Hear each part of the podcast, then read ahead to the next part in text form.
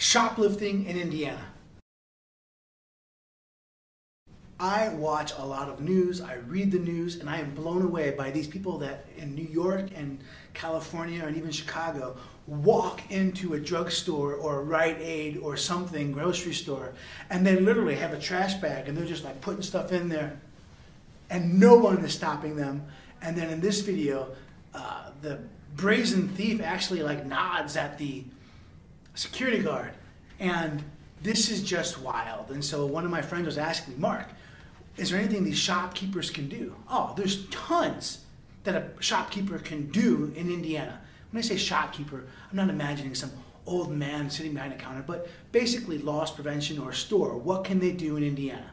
Well, there's something called the shopkeeper's privilege. And it's a pretty powerful act here. If a store believes a person is stealing, then the owner of the store or an agent of the owner, such as loss prevention or even the police, can actually detain that suspected person so long as there's probable cause to believe that they're stealing. So don't get too caught up on the word probable cause. For the most part, it's going to be a loss prevention officer. I saw that person stick something in their pocket and leave the store. Or I saw someone stick something in their bag and not pay for it as they started towards the exit. Um, or what we're seeing a lot of is somebody went to the self scan and only scanned a few of the items, leaving a lot of the items unscanned and then tried to leave.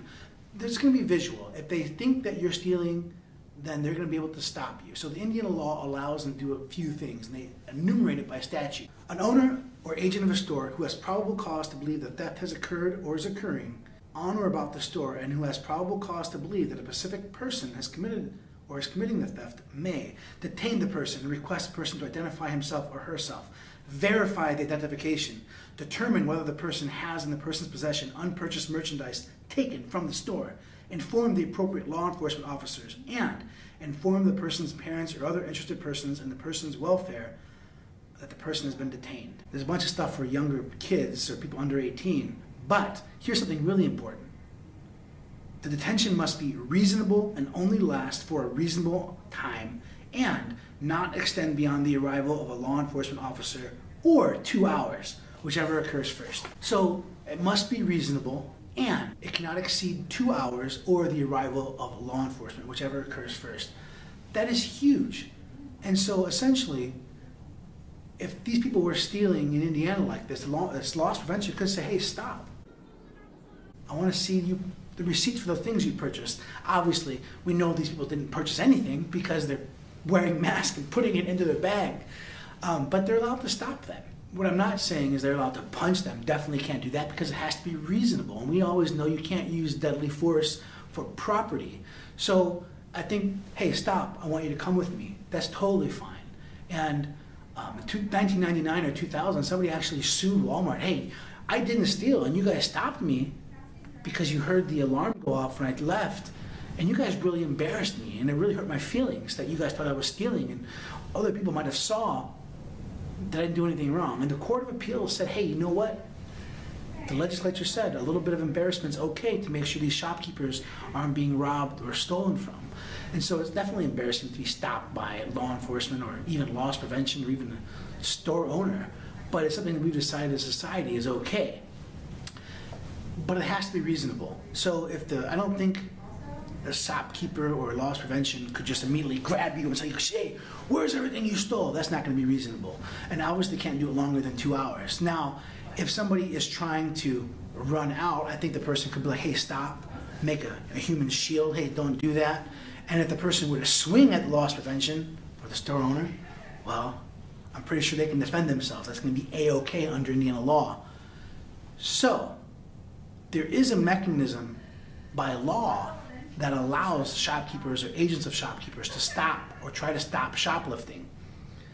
Now, I'm going to talk to Jameson Allen here and figure out why some companies may not be too interested in actually using force to prevent shoplifting. So there's several reasons, several issues at play. Some of them are legal, some of them are more uh, just in business concerns. So the first one is uh, what most people might think of is liability if the store is wrong, if they detain the wrong person. Um, this happened actually uh, to Lazarus in a, in a case uh, from maybe like 20 years ago, but it's a while ago. But down in Greenwood, the Greenwood Mall, they arrested the, uh, a woman who wasn't a shoplifter, and she got a verdict against them, uh, like three hundred thousand dollars in compensatory and like a million in punitive damages, something like that. So of course, a, uh, a store doesn't want to deal with that. Um, and sometimes this can happen just from a miscommunication. Let's say somebody brings back an item, returns it, and then the person at the customer service says, okay, just go grab what, what you need, the other color or whatever. Uh, and they do that, and then another employee thinks they're stealing, right? So it can happen easier than what you might think. Uh, even if you're correct as a store and you have the correct person, that person is actually uh, a shoplifter, uh, you're trusting the judgment of your employees at that point to handle the situation properly and immediately assess uh, the, the, the, circumstances and, and do what's right uh, and handle it properly. Uh, the, and the, so even if you have that, you still have to prove that you're, you're, acting, you're acting reasonably, right? Uh, not using excessive force under this, this situation. And you have to prove in court then, uh, potentially later, that you had probable cause to detain that person. So in the United States, we value freedom, right? Uh, we don't want even the government to be able to detain somebody unless there's probable cause or reasonable suspicion, depending on the circumstances. Uh, so of course we're going to have those kind of requirements on a private party, on individuals or on stores, on businesses, that you can't grab somebody and, and restrict their, their freedom unless you have certain uh, elements that, that you can prove. So um, all, of those are, are, legal concerns that are dealing with the actual uh, detaining of that person and a claim that that person could have against the store. But there's even more concerns. Uh, for example, the, the person you're detaining could be dangerous. Uh, people who are committing crimes sometimes are armed, right? Uh, if they're not armed, sometimes people are willing to use some kind of force, physical force, in order to not be arrested, not be detained. So, in that situation, the store could be facing two different kinds of liability. One is against the employee themselves. If I'm an employee and I, am trained by the store to stop somebody from, from theft, and I do that, uh, and I get punched or I get you know stabbed or shot, that's a workers' comp claim.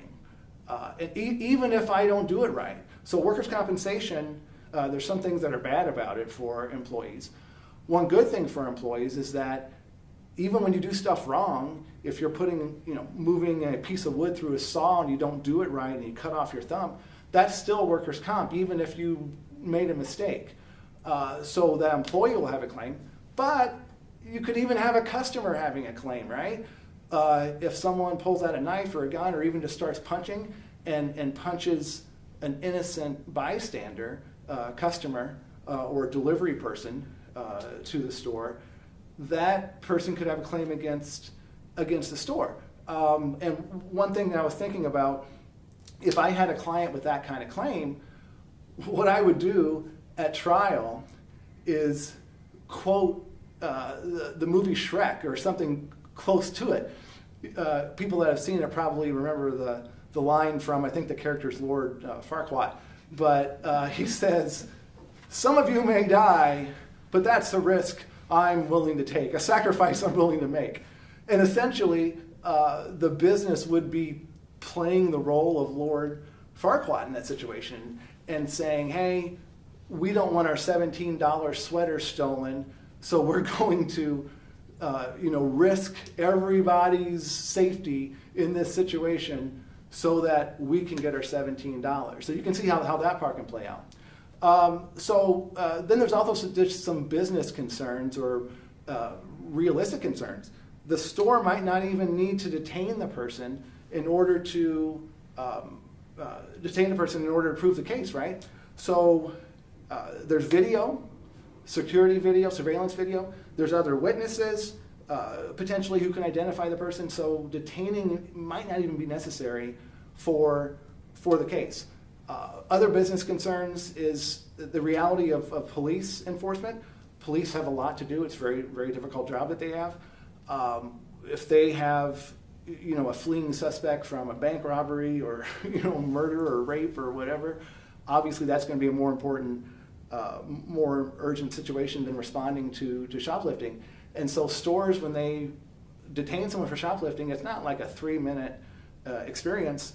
Uh, it's, it's something that's going to take a lot of time uh, and even cost them time later on if there's a trial. Employees have to attend depositions, have to uh, prove uh, the evidentiary elements to get video into evidence, has to, you know, have to attend trial. It just becomes a huge mess for the store. And on top of that, if you think about it yourself, how, how eager are you to go to a store if they have a reputation for chaos, for arresting people, and you see police cars by the store all the time, right? So the stores have all kinds of reasons uh, why they would be hesitant uh, in that situation. And of course, let me say, stores aren't you know all evil. Uh, it's not like everybody who owns and runs a store. Uh, we're businessmen. Uh, we have moral concerns. We do the right thing even when it costs us money. So maybe the store just doesn't want people to get hurt, right? and so uh, there's all kinds of reasons why why uh, a store might not uh, want to take any action in this situation. And of course, then that means that reality. people who are committing these kinds of crimes the fact that they know the stores are hesitant might make them want to do it even more and might, might encourage it even more. So it ends up being a very complicated problem uh, once you start thinking through all the issues. And so in the videos that we have in this, that we're showing during this talk, people are wearing the face mask. They're taking advantage of the current situation for a little bit of extra anonymity. And it's, it's clever. It's not right. It's clever, though. But Jameson, I love the point that, you know, these multi-million dollar corporations may not want to put their financial fate in a 22, 23 year old loss prevention officer and count on them to use their reasonableness. And it totally makes sense why they're not out there grabbing people. I will say, you know, doing criminal offense, most times there's no force involved at all. Sir, we need you to come with us. Absolutely. And they just follow them into the little room. Um, so most times there's not any force at all in the case that we've seen. And then I have yet to see a case where somebody um, fled and the store actually went out there and got them. Usually, just like Jameson said, the store walks outside, the loss prevention officer walks outside with their video phone camera, takes a photo of their driver's license or the license plate, and you, they catch them later. So most stores aren't interested in getting a negative type of attention. And so even though there is immunity in the statute saying as long as you do it reasonable and you don't do it for more than two hours, that doesn't end it. There still can be sued because reasonableness is a very broad, it's a very broad scope up to a judge or a jury. And so, if you're watching this, please understand if you see somebody steal something at Walmart, you cannot use physical force to stop them because the statute doesn't apply to you. It only applies to store owners, their agents, loss prevention, or police officers. And so, we've talked about other videos. You cannot use deadly force to protect property. And so uh, self-defense laws, defense of property go into all of this. So if you witness something like this, you cannot be just tackling people on the ground if you're not an agent of that store or a law enforcement officer. So um, it's crazy what's happening on the coast in Chicago with these brazen thieves committing just straight thievery. But makes sense why they're not being tackled by their loss prevention. Yeah. One, one thing that uh, struck me as, as you were talking, when I was in law school, uh, war story time. Uh, when I was in law school, one of the things we had to do is go to court and observe a, a trial, a certain number of trials, a certain number of hours in court, right? Um, the very first time I went, the case was a criminal case, and the uh, issue was the person on trial was someone who went to a store, uh, I th- think it was Target, and uh, they went and got uh, you know, television, I think it was, some big electronic, expensive product, went through the uh, cashier line and they had some type of uh, system that the cashier knew a code or something, a secret word, and the cashier would like, you know, scan a candy bar and not the television, and then the person walked out with a you know $300 television or whatever. Um, and so in that situation, the store would have even had an even more of a reason to not get involved uh, in that situation because they had people on the inside who were actually who were actually part of it. I know some of these videos were kind of weird. It seems like the person inside in the store knew what was going to happen, or there was some type of agreement. So you even have crazy stuff like that going on. And I, and I will say that the prosecutor's office in the counties that we're in, central Indiana, when there's employee theft, that's treated much more harsh than some sort of first-time offender, you know, going in and stealing a candy bar or you know, some low-value item. I mean, that's still serious and it's a crime. And you know, depending on the county, the judge, jail's on the table. But when an employee does what Jameson just described, discounting uh, tires for a dollar or scanning a candy bar instead of the TV, the counties and prosecutors and even judges treat that very harsh. They treat that as a huge aggravator because an employee is in a position of trust. And when they abuse that, they're more eager to punish. So that's a great point. And we could talk about this all day because there's so many nuances in this and there's so much interplay between criminal law and civil law. But we don't got all day, neither do you. If you have any questions, give us a call 317 632 3642. Don't steal. And remember, always plead the fifth.